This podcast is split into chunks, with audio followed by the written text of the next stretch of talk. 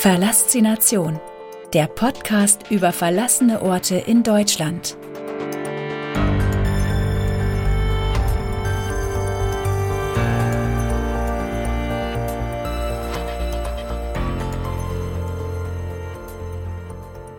Herzlich willkommen zum Begleitpodcast zum Bildband Verlassene Orte in NRW von Daniel Boberg. Dieser Podcast nimmt dich mit auf eine spannende Zeitreise. Jede Folge dieses Podcasts erzählt dir ein Kapitel aus diesem Bildband. Die Bildbände über verlassene Orte sind überall im Buchhandel erhältlich. Weitere Informationen gibt es auf www.pixelgranaten.de. Schlag das Buch auf, lehn dich zurück und begleite mich auf meinen Abenteuern. Der Autor. Fotografie ist der perfekte Ausgleich zum Arbeitsalltag. Ich bin 32 Jahre alt CTO bei Octily, freiberuflicher Softwareentwickler und lebe zusammen mit meiner Familie in Hamm. Nachdem ich meine Geburt, den Kindergarten in Bad Oeynhausen, die Grund- und ein paar andere Schulen hinter mir gelassen hatte, habe ich Medienmanagement in Berlin studiert. Danach begann ich meinen Master in Medientechnik und Kommunikation an der TU Braunschweig. Darauf folgten einige Jahre in einer kleinen Werbeagentur in Bielefeld und sechs Jahre in Berlin. Nun hat es mich wieder zurück nach NRW verschlagen. Neben meiner Leidenschaft für Softwareentwicklung liebe ich die Fotografie, Musik, meine Freunde und meine Familie. Seitdem ich denken kann, hatte mein Vater ständig eine Kamera in der Hand und fotografierte mich und alles um uns herum. So gibt es unzählige Fotoalben mit furchtbar niedlichen Kinderfotos, Urlaubserinnerungen und idyllischen Landschaften. Wahrscheinlich ist das der Grund dafür, dass es 2003 einer meiner größten Wünsche war, endlich eine eigene Kamera zu bekommen. Den Anfang machte ich mit der Canon EOS 20D. Die ersten Bilder, es waren unzählige, beschränkten sich fast ausschließlich auf Langzeitbelichtungen von Autobahnen und HDR-Bilder. Irgendwann kam ich dahinter, dass es in der Fotografie noch wesentlich mehr zu entdecken gibt. Die Ansprüche sind im Laufe der Jahre gestiegen, das Equipment hat sich verändert und nun bin ich dort, wo ich gerade bin. Ich selbst sehe mittlerweile eine klare Linie in meinen Bildern, was nicht bedeutet, dass ich mich nicht mehr weiterentwickle. Meistens fotografiere ich mit meiner EOS 5D Mark IV. Für längere Ausflüge ohne großes Gepäck nehme ich meine Leica M mit. Dankeschön. Alleine hätte ich das alles nie schaffen können. Hier ist er also, mein dritter Bildband im Sutton Verlag. Das alles kann ich immer noch nicht ganz glauben. Vor drei Jahren war es nicht mehr als ein fixer Gedanke und nun liegt er vor mir, mein dritter Bildband. Damit stehe hauptsächlich ich, der Autor, mit meinen Bildern und Texten im Vordergrund. Das ist nicht sonderlich fair, weil eben wesentlich mehr Menschen an diesem Buch beteiligt sind als nur ich alleine. Genau den Menschen, die es mir ermöglicht haben, dieses Buch in deine Hände zu bringen, möchte ich an dieser Stelle danken. Als erstes möchte ich mich beim Sutton Verlag bedanken, Dafür, dass Sie mir nun schon zum dritten Mal die Gelegenheit gegeben haben, meine Bilder und Texte zu veröffentlichen. Ich verdiene meinen Lebensunterhalt nicht mit der Fotografie und wollte schon immer einige meiner Bilder veröffentlichen. Der Sutton Verlag hat mich dabei begleitet. Vielen Dank dafür. Weiterhin danke ich meiner Familie. Die hat zwar nicht direkt etwas mit dem Buch zu tun, aber ich weiß, dass ich dort zu jeder Zeit die Unterstützung erhalte, die ich gerade benötige. Keinen geringen Anteil an der Fertigstellung haben Torben und Lisa. Euch kann ich gar nicht genug danken. Ohne Torben gäbe es weder die Pixelgranaten noch einen meiner Bildbände. Keine Plattform, um Bilder und Erinnerungen teilen zu können. In diesem Jahr feiern wir, die Pixelgranaten, unser zehnjähriges Jubiläum. Ich hoffe, dass das nur der Anfang war. Lisa hat mich auf vielen meiner Entdeckungstouren begleitet, gefilmt und mit mir die Ansprachen von aufmerksamen Nachbarn und Security-Teams ertragen. Du räumst mir immer genau die Zeit ein, die ich für mein Hobby benötige. Ich kann es immer noch nicht richtig fassen. Danke. Für Torben und Lisa. Einleitung. An dieser Stelle bin ich nun dort, wo damals alles begonnen hat. In diesem Bundesland habe ich meine ersten Lost Places besucht und das ist mittlerweile schon über zehn Jahre her. Damals konnte ich mit dem Begriff noch nichts anfangen, aber spannend waren die Orte trotzdem. So zog ich gemeinsam mit meinen Freunden los, um meine ersten Fotos in der Villa Schöning und dem Hotel und Restaurant Bismarckburg zu machen.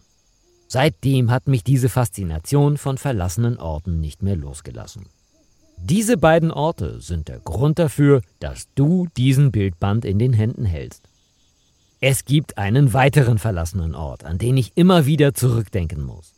2011 war ich mit zwei Freunden in der verlassenen Kurklinik Weserbergland. Als wir dort eintraten, wirkte es, als hätte das Personal spontan die Stifte fallen gelassen und wäre zusammen mit den Patientinnen geflüchtet. Die Betten waren gemacht und überall lagen Akten herum. Im Speisesaal waren die Tische gedeckt und auch die medizinischen Geräte waren alle noch dort, wo man sie zuletzt benutzt hatte. Diesen Zustand findet man leider nur sehr selten, denn die meisten Lost Places sind leider ziemlich stark zerstört. Zu dem guten Zustand kam noch, dass es im Grunde mein erster richtiger Lost Place war. Wahrscheinlich war auch dieses Erlebnis ein Grund dafür, dass mich die Faszination für verlassene Orte bis heute nicht mehr losgelassen hat. Dieser Bildband ist nun mein dritter und ich hatte gedacht, dass es mir dieses Mal leichter fallen würde, die Inhalte zusammenzustellen. Tatsächlich hätte ich nicht gedacht, dass es in NRW so schwierig ist, schöne verlassene Orte zu finden. Entweder sind sie bereits abgerissen worden oder so stark bewacht, dass ein Hineinkommen unmöglich ist. So bin ich nun für dieses Buch mehrere tausend Kilometer mit dem Auto durch NRW gefahren und habe etliche Rückschläge einstecken müssen. Die ganzen Stunden auf Autobahnen, Landstraßen und vor allem in Stau und Baustellen haben sich letztendlich doch gelohnt. Und ich bin wahnsinnig stolz darauf, dass es nun in deinen Händen ist. Die meisten der in diesem Buch enthaltenen Lost Places wurden nicht nur als Fotos, sondern auch als Video dokumentiert. Diese Videos findest du auf pixelgranaten.de. Dort musst du einfach nur den jeweiligen Namen des Lost Places in die Suche eingeben. Weiterhin findest du unter verlassination.de eine Übersicht über alle bisher besuchten verlassenen Orte. Eine Reise in die Vergangenheit. Lost Places gibt es überall auf der Welt. Die Faszination ist überall dieselbe. Es sind längst in Vergessenheit geratene Orte, deren Geschichten ich zu erforschen und festzuhalten versuche. Die populärsten Lost Places in Brandenburg sind wahrscheinlich die Heilstätten in Belitz oder die Militärstadt in Wünsdorf. Wenn man aber mit offenen Augen durch Brandenburg fährt, kann man noch wesentlich mehr entdecken. Die Faszination dahinter.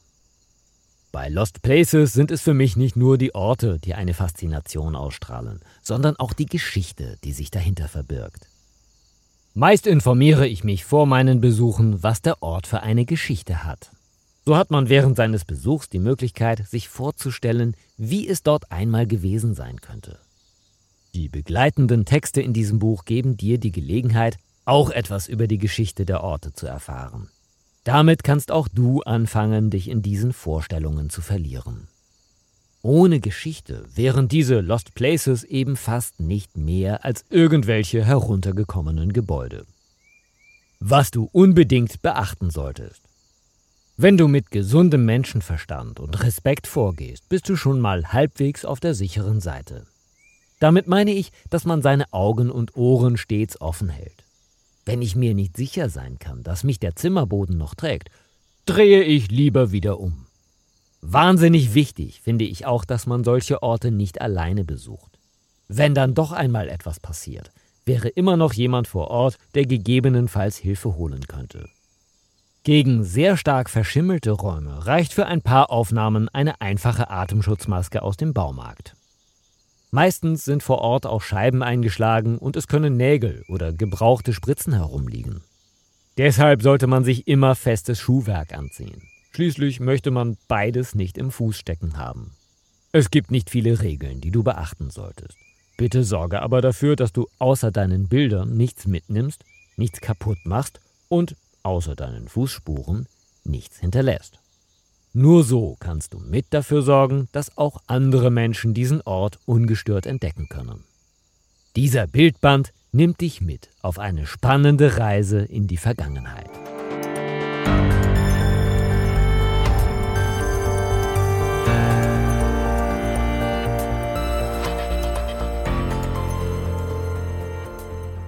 1. Druckknopf und Metallwarenfabrik. Vandalismus und Brandstiftung sind nicht zu übersehen. Nachdem wir ein drittes Mal an der Einfahrt vorbeigefahren sind, geben wir die vermutete Adresse der verlassenen Druckknopf- und Metallwarenfabrik in Wuppertal ins Navi ein, um eine vierte Schleife um das Gelände zu vermeiden. Als wir endlich ankommen, macht sich Ernüchterung breit. Überall laufen Bauarbeiter herum. Ein unbemerktes Reinkommen scheint unmöglich. Das Auto parken wir auf dem großen Parkplatz und steigen aus. Wir möchten uns umsehen. Es riecht hier, wie es an so ziemlich allen verlassenen Orten riecht. Es sind die feuchten Wände, der Schutt und gammelige Möbel. Der Geruch ist unverkennbar. Nachdem wir uns ein bisschen umgeschaut haben, ist klar, dass wir nicht ungesehen an den Bauarbeitern vorbeikommen können. Uns bleibt keine andere Wahl, als sie zu fragen, ob wir uns dort mal etwas umsehen dürfen. Wenige Minuten später ist die Laune deutlich besser und wir betreten eine große Halle im Erdgeschoss. Wasser tropft von der Decke und überall liegen Schuttberge herum. Was hier einmal gewesen ist, wurde schon zerstört und beseitigt. Wir laufen weiter und gelangen in eine Art Fertigungsstraße. An einigen Wänden hängen noch Poster mit Sicherheitshinweisen. Hier wurden Materialien für Prüm gefertigt. Weiter geht es durch große leere Hallen. Die Fenster sind eingeschlagen, sodass der Wind uns um die Ohren pfeift. Wir durchqueren eine Halle nach der anderen. Hier gibt es leider gar nichts mehr zu sehen. Obwohl das Gebäude noch gar nicht so lange leer steht, wurde hier schon sehr viel zerstört, geplündert oder zurückgebaut. Gerne wüssten wir, wie es hier noch vor ein paar Jahren ausgesehen hat. Das dunkle, stickige Treppenhaus bringt uns in die anderen Stockwerke. Dort sieht es nicht anders aus. Wenn man noch etwas von der ursprünglichen Einrichtung finden kann, dann sind es Trümmer. Erst als wir die niedrigeren Hallen erreichen, finden wir noch Werkbänke, Pressen und große Behälter, in denen einmal Chemikalien aufbewahrt wurden. Auf dem Boden finden sich immer wieder große, bunte Pfützen. Die Geschichte der Druckknopf- und Metallwarenfabrik. 1876 eröffnet Karl Schäffer in Wuppertal einen Handel mit Stoffen für Damenstiefel, Schuhhaken und Ösen. Vier Jahre später begann er dann mit der Herstellung verschiedener Metallartikel und sichert sich zusammen mit der Firma Pichon den Vertrieb von neuartigen Druckknöpfen im damaligen deutschen Reichsgebiet. 1951 feiert Schäffer sein 75-jähriges Bestehen. Trotz der schweren Luftangriffe hat das Werk den Zweiten Weltkrieg wie durch ein Wunder mit schweren Schäden überstanden. Die einzige Bombe, die das Werk direkt traf, war ein Blindgänger. Zu diesem Jubiläum waren dort schon wieder 550 Mitarbeiter beschäftigt. 1988 erwirbt die Wilhelm Prüm GmbH und Co. KG die Schäffer Scoville GmbH. Es entsteht die Schäffer GmbH. Im Zuge der sich international verlagernden Bekleidungsindustrie und der Aufgabe einer kompletten Produktlinie werden Investitionen verringert und Arbeitsplätze abgebaut. Als Prüm 2003 zu einer hohen EU-Strafe wegen Preisabsprachen verurteilt wird, rückt eine Schließung des Unternehmens immer näher. Im Jahre 2010 wird die Fertigung aufgegeben und in der 104 Jahre alten Fabrik in Wuppertal gehen für immer die Lichter aus. Nach der Schließung entstand dort ein weiterer verlassener Ort in NRW.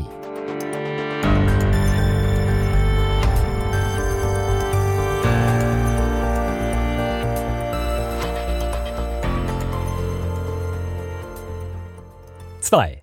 Rheinemscher Armaturenfabrik. Sicherungen, Schaltkästen und große Hallen.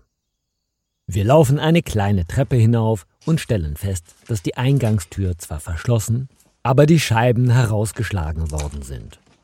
So können wir den ehemaligen Empfangsbereich der verlassenen Armaturenfabrik problemlos betreten. Nun stehen wir vor einem Tresen. Dahinter scheinen einmal Schreibtische gestanden zu haben. Viel ist allerdings nicht mehr zu erkennen, hier wurde schon sehr viel randaliert. Ein paar Schritte weiter bringen uns in eine Art Kontrollraum. Viele Anzeigen, Sicherungen und Schaltkästen sind zu sehen. Was genau sie einmal angezeigt haben, könnte vermutlich nur ein Fachmann sagen. So führt uns unser Weg weiter in die ehemaligen Produktionshallen. Sie sind zum größten Teil leergeräumt. Die Gegenstände, die zurückgelassen wurden, sind mittlerweile nicht mehr an ihrem Platz und wurden besprüht. Leider ist dieser Zustand bei immer mehr Lost Places zu beobachten. Ich finde es schade, wenn sich Menschen überhaupt nicht zu benehmen wissen. Die weiteren Hallen zeigen uns dasselbe Bild. Wenigstens hat sich das Wetter im Griff. Die Sonne scheint endlich wieder und wirft schöne Schatten in die großen Werkshallen. Das Gelände ist größer als ursprünglich gedacht. Im hinteren Bereich wachsen Büsche und Bäume. Das Durchkommen wird schwerer. Auch dort gibt es nicht mehr viel zu sehen. Nachdem wir jede Halle und jeden Anbau erkundet haben, bewegen wir uns wieder in Richtung Eingang. Denn dort hatten wir zu Beginn noch eine verlassene Direktorenvilla gesehen. Die Geschichte der Rhein-Emscher Armaturenfabrik. Die Rhein-Emscher Armaturenfabrik nahm im Jahr 1913 ihren Betrieb auf. Als die Industrie im Ruhrgebiet wuchs, wurde der Betrieb ständig erweitert und neue Werkshallen kamen hinzu. Von bis zu 30 Arbeitern wurden hier vor und nach den beiden Weltkriegen Spezialarmaturen für die Schwerindustrie, Kupfer- und Kühlelemente oder Blasformen für Hochöfen gefertigt. Während des Krieges stellte der Betrieb allerdings auch Metallhülsen für Granaten her. Ende der 1970er Jahre, zum Beginn der Stahlkrise, wurde die Konkurrenz zu groß. Ende der 1980er Jahre musste die Armaturenfabrik Insolvenz anmelden. Es folgten Zwangsversteigerungen, bei denen das Gelände samt Gebäuden für einen symbolischen Preis von einem Euro zu haben war. Die erste Versteigerung schlug fehl, da Untersuchungen ergeben hatten, dass die Fabrikhallen und das Erdreich durch die Produktion mit verschiedenen Giftstoffen hoch kontaminiert waren. Viel mehr Informationen über den weiteren Verbleib der Rhein- und Emscher Armaturen lassen sich leider nicht finden. Fest steht, dass das Ensemble unter Denkmalschutz gestellt worden ist, was die weitere Verwendung des Geländes nicht unbedingt einfacher macht.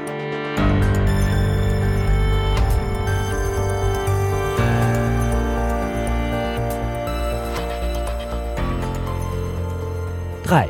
Güterbahnhof Duisburg Bauschutt, Scherben und Müll. Der Duisburger Güterbahnhof liegt unweit entfernt vom Hauptbahnhof und erstreckt sich über ein Areal von 35 Hektar. Ein Ort mit einer langen Vergangenheit, sowie der Ort eines schrecklichen Unfalls im Jahre 2010. Wir parken unser Auto in der Nähe des Güterbahnhofs auf einem öffentlichen Parkplatz.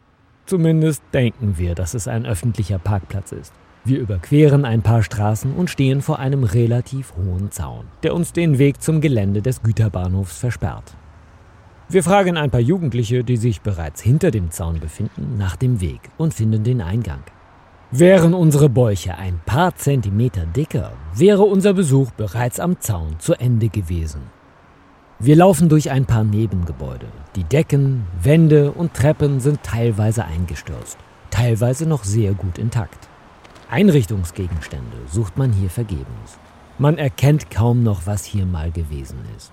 Nachdem wir uns dort umgesehen haben, gehen wir in eine der großen Hallen und stehen plötzlich in einem Tropenhaus. Die komplette Halle ist zugewachsen. Wir müssen uns ducken und durch das Gestrüpp kriechen. Vor uns liegen weitere Räume, in denen es noch vor kurzem gebrannt haben muss. Überall liegen verkohlte Holzbalken herum. Es riecht nach verbranntem Holz. Unser Weg führt uns in den Keller. Und natürlich haben wir schon wieder keine Taschenlampen dabei. Mit den Smartphones leuchten wir uns den Weg durch das riesige unterirdische Areal. Hier und da liegen verbogene Tore und Absperrungen herum.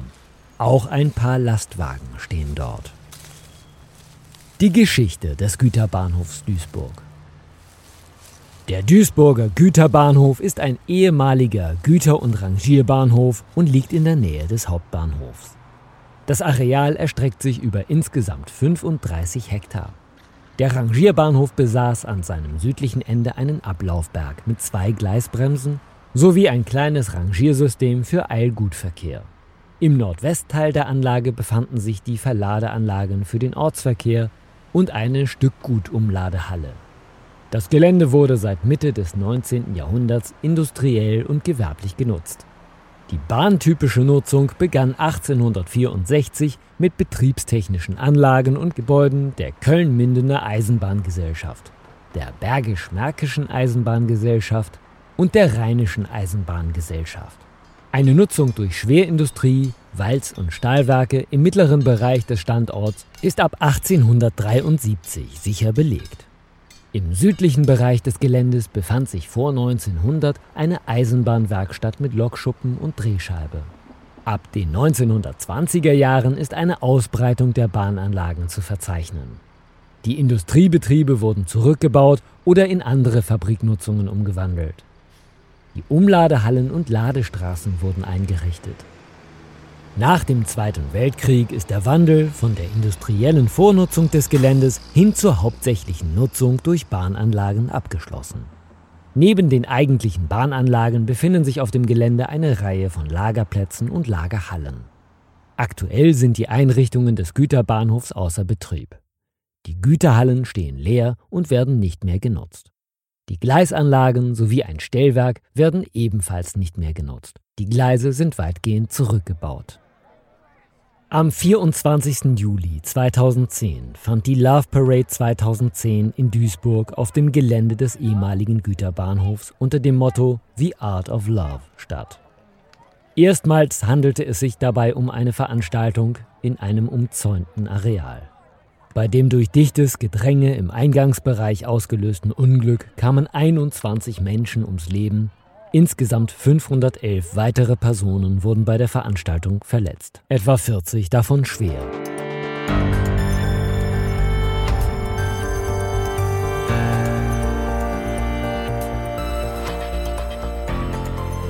Vier. Adolf-Kolping-Schule. Lehre statt Lehre. Die Adolf-Kolping-Schule war eine katholische Hauptschule in Duisburg und ist mittlerweile nur noch eine große Baustelle. Auf der Suche nach einem alten Krankenhaus stießen wir zufällig auf diese verlassene Schule. Wir parken unser Auto an einer Hauptstraße in Duisburg und begeben uns auf die Suche nach dem verlassenen Krankenhaus. Nachdem wir eine Weile an der Straße entlang gelaufen sind, finden wir es. An jeder Hauswand sind Sicherheitskameras installiert. Wir könnten das Gelände problemlos betreten, allerdings wäre vermutlich innerhalb weniger Minuten der Sicherheitsdienst vor Ort. Darauf haben wir ungefähr gar keine Lust. Wir laufen also wieder zum Auto zurück. Auf dem Weg dorthin sehen wir ein altes Gebäude und wechseln die Straßenseite. Es ist die Adolf-Kolping-Schule. Von außen sieht es erstmal so aus, als wäre auch hier jeder Zutritt verwehrt. Die Fenster sind mit großen Spanplatten vernagelt und die Türen durch Bautüren ausgetauscht. Wir sind optimistisch und drücken eine der Türklinken hinunter und die Tür öffnet sich. Wir sind überrascht. Die Flure sind lichtdurchflutet und die Wände orange gestrichen. Eine seltsame Atmosphäre herrscht hier.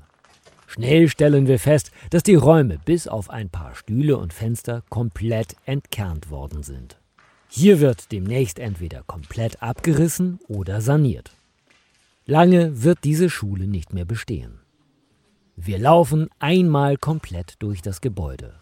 Auf dem Dachboden liegt noch eine alte Europakarte. Die Bilder an der Wand sind nicht mehr fertig geworden.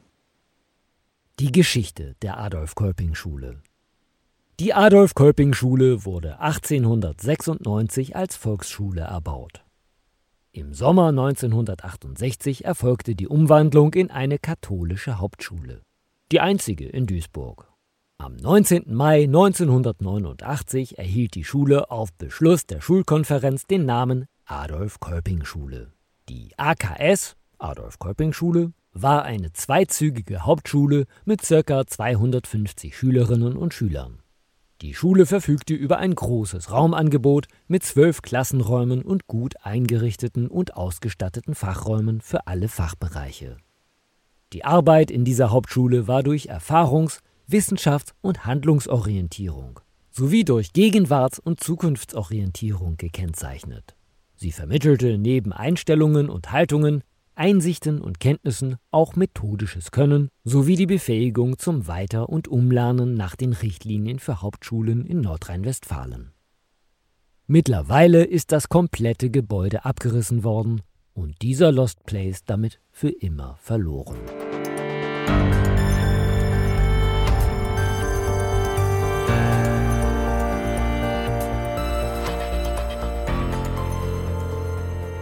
Fünf. Die verlassene gelbe Villa. Ein einst wunderschöner Rückzugsort. Wir parken unser Auto, versuchen das Tor der Einfahrt zu öffnen und es funktioniert. Und wir können unsere Entdeckungstour starten. Kurz darauf stehen wir vor der verlassenen gelben Villa eines alten Fabrikanten. Nachdem wir das Tor der Einfahrt passiert haben, liegt ein Privatweg vor uns. Von einer Villa ist nichts zu sehen. Das Einzige, was wir sehen können, ist Laub, Gestrüpp und ein paar Laternen, die schon mal bessere Zeiten gesehen haben müssen. Wir laufen also weiter den asphaltierten Weg entlang und können zwischen den immer dichter werdenden Büschen eine gelbe Fassade entdecken. Kurze Zeit später stehen wir vor der verlassenen gelben Villa. Die ersten Blicke bringen schnell Ernüchterung. Der Hauseingang und alle sichtbaren Fenster im Erdgeschoss sind mit Holzplatten verschlossen.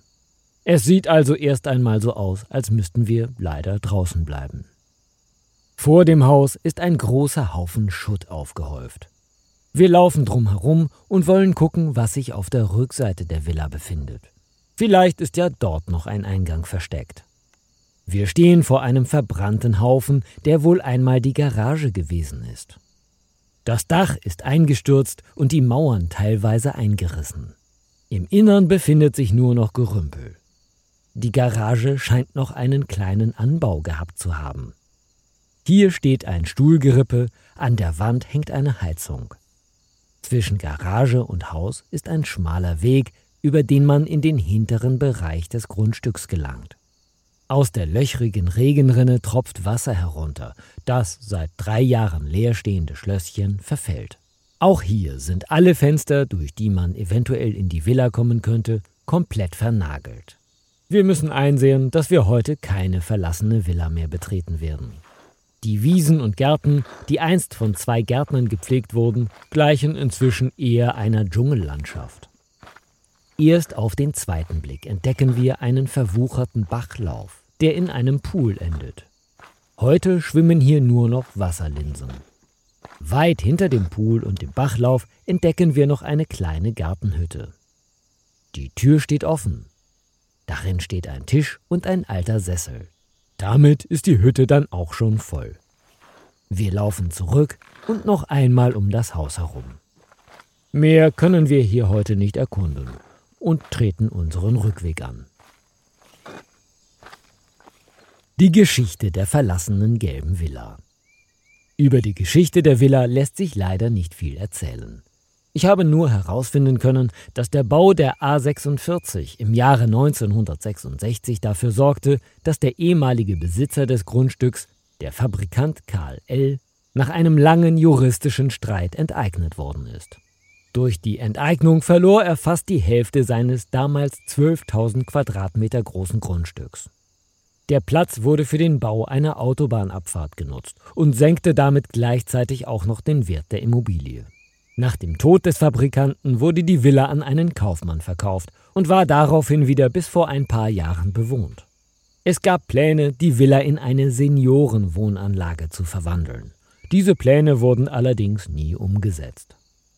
Die Villa ist zwar noch kein prominenter Lost Place, so dass man die Adresse nur schwer finden kann. Allerdings gab es auch hier viel Vandalismus. Vor ein paar Monaten wurde ein Feuer gelegt, was dafür sorgte, dass die Garage und ein kleiner Anbau abgerissen werden mussten. Diese Ereignisse sind der Grund dafür, dass man nur noch sehr selten unberührte Lost Places finden kann. Entweder sind sie schon total heruntergekommen, man kommt gar nicht in die Gebäude herein oder findet die Adressen nicht. Ich kann die Zerstörungswut nicht nachvollziehen.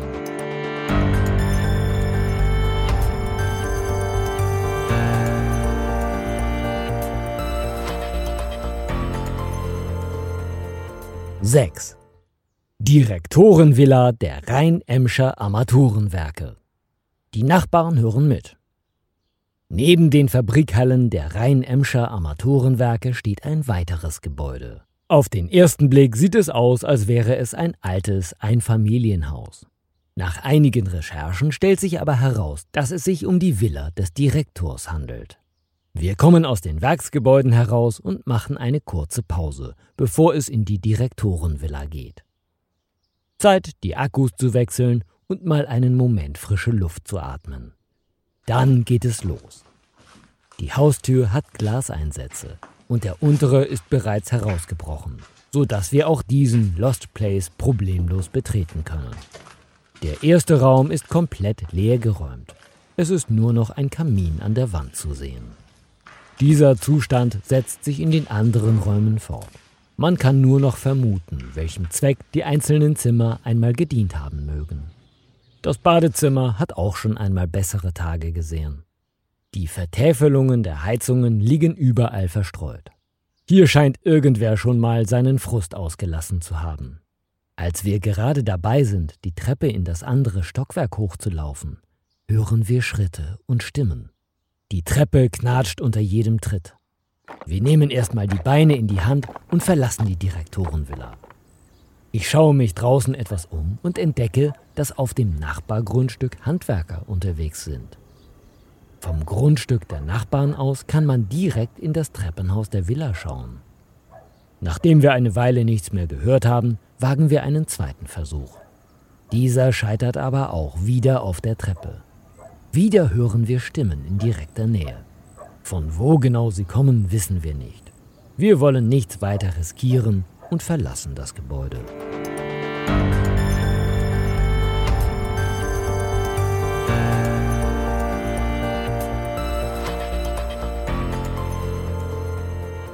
Sieben. Gießerei, Basse und Silve. Ein Stahlgerippe direkt am Fluss. Wo damals fast 100 Jahre lang Münzen und andere Metallteile gefertigt wurden, ist heute nur noch eine riesige Ruine am Ufer der Lenne zu finden.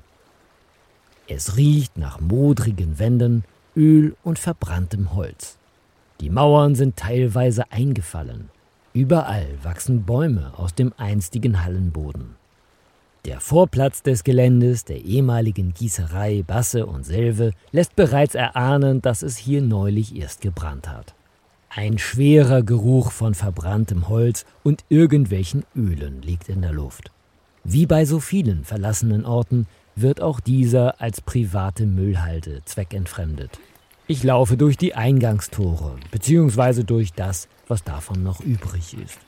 Hier sind zwei Autowracks abgestellt, zwischen Gräsern, Müll und leeren Spraydosen rosten sie vor sich hin. Ein paar Schritte weiter sehe ich verbrannte Balken und allerhand Kabellage. Vermutlich hat die Feuerwehr beim Löschen des Brandes die einzelnen Materialien herausgerissen, um eventuelle Schwelbrände löschen zu können. Hier ist auch der Geruch deutlich stärker als noch in dem Raum davor. Über mir ist ein riesiges Metallgerippe. Hier war einst das Dach der Produktionshalle. Davon ist heute aber gar nichts mehr übrig. Ob es durch Feuer oder die Witterung zerstört wurde, weiß ich nicht. Aber nun kann man vom Innern direkt in die dichte Wolkendecke schauen. Aus der oberen Etage tropft Regenwasser herunter. Selbst wenn die Decke einen stabileren Eindruck machen würde, würde ich der sehr maroden Treppe nicht mehr trauen. Der Anblick ist hier überall derselbe. Alles ist kaputt, verrostet oder verbrannt. Es ist, wie immer, sehr schade zu sehen, wie mit solchen Lost Places umgegangen wird. Ich würde mir wünschen, man würde respektvoller damit umgehen. Getreu dem Motto, nimm nichts mit, außer deinen Bildern. Hinterlasse nichts, außer deinen Fußspuren. Die Geschichte der Gießerei Basse und Selve Gustav Selve trat 1861 in das Unternehmen seines Vaters. In Verdol-Bärenstein wurden zunächst Messingdrähte und Messingknopfblech hergestellt. 1868 erwarb das Unternehmen das bereits bestehende Eisenwerk am Schwarzen Stein. Gustav Selve wurde im Jahr 1883 zum Alleininhaber der Gießerei Basse und Selve und verlegte 1869 den Firmensitz von Lüdenscheid nach Altenahen. Die Firma stellte Aluminiumguss her, der für Auto, Motorboot und Luftschiffteile verwendet wurde. Durch die Produktion von Neusilberblech für Patronenhülsen, Nickel für Münzplättchen und Messing für Beschläge beschäftigte das Unternehmen Basse und Selve zeitweise bis zu 3500 Mitarbeiter. 2000 von ihnen arbeiteten alleine in Altena. 1977 wurden die beiden Zweigniederlassungen Altena und Verdol zum VDM-Geschäftsbereich Kupfer und Nickel zusammengeschlossen. Neben der am Schwarzenstein ansässigen Verwaltung musste auch die Gießerei nach Verdol umziehen. Am Schwarzenstein blieb lediglich ein sogenanntes Plattierwalzwerk. 1980 wurde das Werk Schwarzenstein endgültig geschlossen.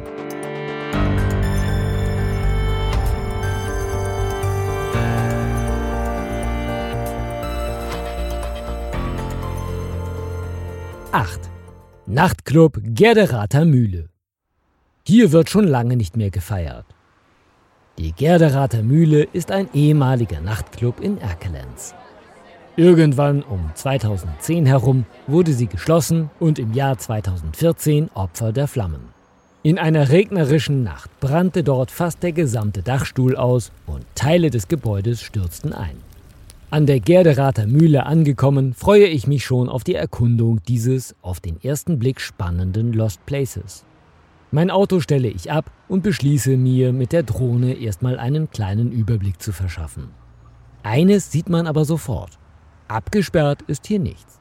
Ich fliege mit meiner Drohne einmal über das gesamte Grundstück und muss leider feststellen, dass ein großer Teil des Dachstuhls fehlt. Später finde ich heraus, dass hier 2014 ein großer Brand gewütet hat. Ich lande wieder und tausche die Mavic gegen meine Kamera. Hinter ein paar Tannen und Büschen verbirgt sich der Hinterhof der Gerderater Mühle. Dort, wo eigentlich Rasen wachsen sollte, sind stattdessen riesige Müllberge gewachsen. Ich vermute, dass die Feuerwehr und die Eigentümer hier nach dem Brand einfach alles abgeladen haben, was sich noch im Gebäude befand. Es kann natürlich auch sein, dass hier heimlich irgendwelche Menschen illegal ihren Hausmüll entsorgen. Im hinteren Teil des Gebäudes entdecke ich einen Raum voll mit alten Autoreifen. Darunter hervor guckt noch eine alte Jukebox. An diesem Raum vorbei geht es in den Innenhof. Hier wachsen Sträucher und kleinere Bäume. Alle Türen und Fenster fehlen. Das Gebäude ist von dieser Seite komplett geöffnet. Ich kann sofort erkennen, dass es im Inneren nichts mehr zu entdecken gibt. Die Räume sind restlos leergeräumt. Das erklärt auf jeden Fall einen Teil des Gerümpels im Garten. Hier zu fotografieren würde sich erstens nicht lohnen und zweitens ist es hier dafür viel zu dunkel.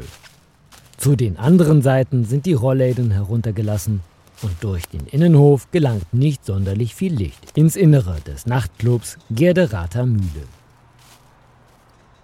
Die Geschichte des Nachtclubs Gerderater Mühle.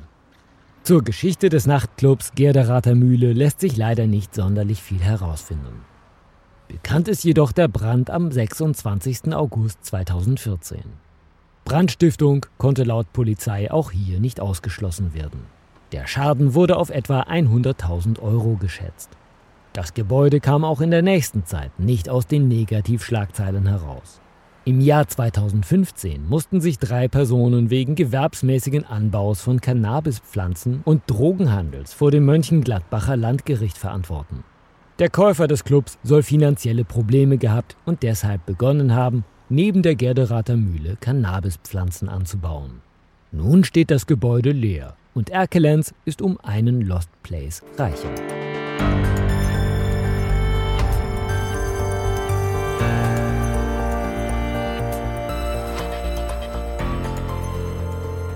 9. Möbelkönig, Karl Deppe Möbelfabrik. Komplett ausgebrannt. Unweit der Autobahn in Bad Oeynhausen steht eine Ruine. Hier wurden früher einmal Möbel verkauft. Ich kann mich noch dunkel daran erinnern, dass ich dort als Kind einmal gewesen bin. Auch weiß ich noch, dass es dort irgendwann gebrannt hat. Ich stelle mein Auto neben dem Bauzaun auf der Rückseite des Gebäudes ab und stehe damit mitten in einem ruhigen Wohngebiet. Sofort habe ich das Gefühl, dass ich von überall aus beobachtet werde. Ich packe meine Kamera aus und fotografiere durch den Bauzaun. Auf einer Seite schließt dieser nicht ab und ich kann das Gebäude problemlos betreten. Die Decke über mir ist tiefschwarz. Von rechts wachsen Ranken in den Raum. Auf dem Boden sind Algen und überall tropft es von der Decke. Von außen kann ich erkennen, dass der Dachstuhl nicht mehr existiert. Hier sollte ich also aufpassen, dass mir nichts auf den Kopf fällt. Ich nehme mal an, dass Regenwasser nicht gerade gut für die Bausubstanz ist.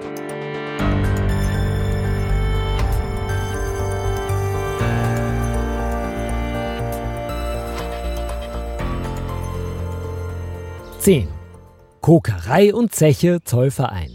Das UNESCO-Welterbe. Die Kokerei Zollverein in Essen war von 1961 bis 1993 aktiv und galt zu dieser Zeit als die modernste Kokerei Europas. Heute ist sie Architektur, Welterbe und Industriedenkmal. Gemeinsam mit der unmittelbar benachbarten Zeche Zollverein wurde die ehemalige Kokerei im Jahr 2001 von der UNESCO zum Weltkulturerbe erklärt. Zum Geburtstag bekamen Torben und ich im letzten Jahr eine Fotoführung in der Zeche Zollverein geschenkt. Am Wochenende hatten wir nun endlich Gelegenheit, unseren Gutschein einzulösen. Die Führung begann damit, dass die knapp 20 Teilnehmer in zwei Gruppen aufgeteilt wurden und wir liefen quer über das 100 Hektar große Gelände. An der Kokerei angekommen, durften wir uns etwas umsehen und die ersten Bilder aufnehmen. Zwischendurch gab es immer wieder ein paar Informationen zu den umliegenden Gebäuden und Maschinen. Die Führung an sich war gut strukturiert. Allerdings mussten wir die ganze Zeit hinter unserem Führer herlaufen und hatten dann immer wieder ein paar Minuten Zeit zum Fotografieren. So stand dann immer die gesamte Gruppe an einem Ort und jeder versuchte dasselbe Objekt zu fotografieren. Ständig lief mir jemand ins Bild. Wären wir nur zu zweit gewesen, wäre es kein Problem gewesen. Allerdings wäre die Führung dann wahrscheinlich unbezahlbar. Was macht eine Kokerei? In einer Kokerei wird aus Kohle durch ein trockenes Destillationsverfahren Koks und Rohgas erzeugt. Die Kohle wird dabei auf eine Temperatur von 900 bis 1400 Grad erhitzt. Auf dem fertigen Koks entsteht dabei eine Ascheschicht. Durch das Entgasen der Kohle bildet sich ein poriger Koks, der fast ausschließlich Kohlenstoff enthält. Das bei dem Destillationsverfahren entstandene Rohgas wird durch Kondensation in die Kohlenwertstoffe Teer, Schwefelsäure, Ammoniak, Naphthalin, Benzol und Kokereigas zerlegt die dann in chemischen Werken weiter aufbereitet werden können. In Deutschland sind derzeit noch fünf Kokereien in Betrieb. Koks wird im Hochofen zur Erzeugung von Roheisen benötigt. Der Schwefelanteil ist durch Vergasung erheblich reduziert. Bei der Verbrennung des Kokses wird daher weniger Schwefel freigesetzt. Schwefel ist in der Anwendung im Hochofen unerwünscht, da er die Qualität der Eisenschmelze erheblich vermindert. Die mineralischen Aschebestandteile des Kokses bleiben gegenüber der Rohkohle unverändert.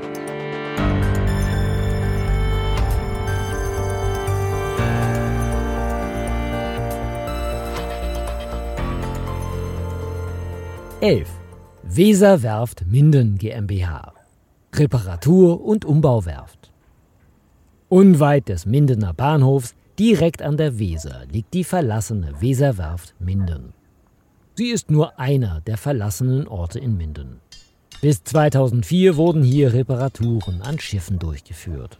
Mein Auto parke ich direkt vor den Toren der ehemaligen Werft. Es steht offen. Auf der linken Seite, direkt daneben, befindet sich eine kleine Hütte. Wahrscheinlich saß hier früher einmal der Pförtner und kontrollierte die ankommenden Fahrzeuge und Menschen. Die Scheiben fehlen, und anstatt des Pförtners ist hier nun nur noch Müll zu finden. Mein Weg führt mich weiter über einen großen, schlammigen Platz. Rechts von mir ist eine alte Lagerhalle. Sie ist durch einen Bauzaun gesichert, der sich einmal rings um das Gebäude erstreckt. Es ist zwar etwas schade, dass ich dort nicht mehr reinkommen kann, aber so wie es aussieht, ist dort außer ein paar Graffiti sowieso nichts mehr zu entdecken. Ich laufe weiter. Vor mir liegt ein alter Turm. Von dort oben aus hat man bestimmt eine tolle Aussicht über das ganze Gelände. Leider ist auch dieser zugesperrt. Fraglich ist auch, ob man der rostigen Leiter überhaupt noch trauen kann. Weiter geht es den Weg entlang. Links von mir liegen weitere Werkshallen der verlassenen Werft. Auch diese sind komplett durch einen hohen Bauzaun gesichert. Das große Hauptgebäude wurde erst neulich gegen Einsturz gesichert. An der Fassade steht ein großes Metallgerüst, das diese zusammenhält. Hier waren bestimmt nicht nur Produktionen, sondern auch die Verwaltung untergebracht. Nun geht es in Richtung des Ufers. Dort ist ein kleines Schiff aufgebockt. Was genau das zu bedeuten hat, kann man leider nicht erkennen. Dahinter liegen zwei weitere Schiffe, ein Fracht- und ein Passagierschiff. Rechts davon steht ein Pkw und ein Fahrrad. Im Inneren sieht man Bewegungen. Ich bin hier also nicht alleine. Ich hoffe einfach mal, dass sich niemand an meinem Besuch stört. Blickt man in Richtung des Ufers, sieht man schon den nächsten Lost Place. Er befindet sich direkt gegenüber und sieht wahnsinnig groß aus. Ich muss mir zu Hause unbedingt mal anschauen, was dort einmal gewesen ist. Von weitem sahen die Schiffe gar nicht so groß aus. Jetzt, wo ich direkt vor dem Bug stehe, wirken sie ganz anders. Der Schlamm an den Schlitten, mit denen man die Schiffe aus dem Wasser und wieder zurückbringen kann, ist noch feucht. So lange scheinen sie hier also noch gar nicht zu liegen. Ich laufe zwischen den Schiffen her und schaue mich um. Nachdem ich dort noch ein paar Bilder gemacht habe, laufe ich wieder in Richtung des Parkplatzes. Gerne hätte ich auch noch ein paar Luftaufnahmen mit der Drohne gemacht, aber dafür ist der Wind viel zu stark. Die Geschichte der Weserwerft Minden GmbH. Die Weserwerft Minden GmbH ist ein ehemaliger Werftbetrieb im ostwestfälischen Minden und war im Hafen Minden angesiedelt. Am rechten Weserufer prägten diese Fabriken das Stadtbild. Heute sind fast nur noch Bauruinen übrig. Im Jahre 1918 wurde die Weserwerft unter dem Namen Schiff- und Maschinenbaugesellschaft mit beschränkter Haftung zu Minden I.W. am sogenannten Alten Weserhafen gegründet. Die Weserwerft erhielt ein Patent auf das Universal-Schilling-Ruder, eine einfache und robuste Konstruktion mit guten Steuereigenschaften. Zuletzt wurde der Standort als Reparatur- und Umbauwerft zur Fertigung von Ruderanlagen und Düsen sowie als Lieferant von Sektionen und Rümpfen genutzt. Am 29. Februar 2004 wurde die Weserwerft aufgrund der schlechten Auftragslage geschlossen und ein Insolvenzverfahren wurde eröffnet. Das verlassene Gelände mit den großen Hallen wurde zunächst von jungen Leuten als Abenteuerspielplatz, von Fotografen als reizvolle Location und zu künstlerischen Zwecken genutzt. Nach Entsorgungsarbeiten an den Gebäuden stehen inzwischen zwei davon zum Abriss an. In der Mindener Stadtverwaltung gibt es Planungsüberlegungen für eine großräumige Neugestaltung des Gebietes der alten Weserwerft bis an die Bahnhofsgegend heran. Inzwischen finden in der Werft wieder Umbauten statt. Die Mindener Werft Rosemeyer nutzt die Werft, wenn ihre Hauptwerft im Industriehafen gerade ausgelastet ist. Vielen Dank fürs Zuhören. Wenn es dir gefallen hat, Abonniere diesen Podcast und gib ihm eine positive Bewertung. Wusstest du schon? Auf www.pixelgranaten.de findest du viele weitere spannende, verlassene Orte, die entdeckt werden wollen. Sei auch bei der nächsten Folge wieder dabei. Verlassination, der Podcast über verlassene Orte in Deutschland.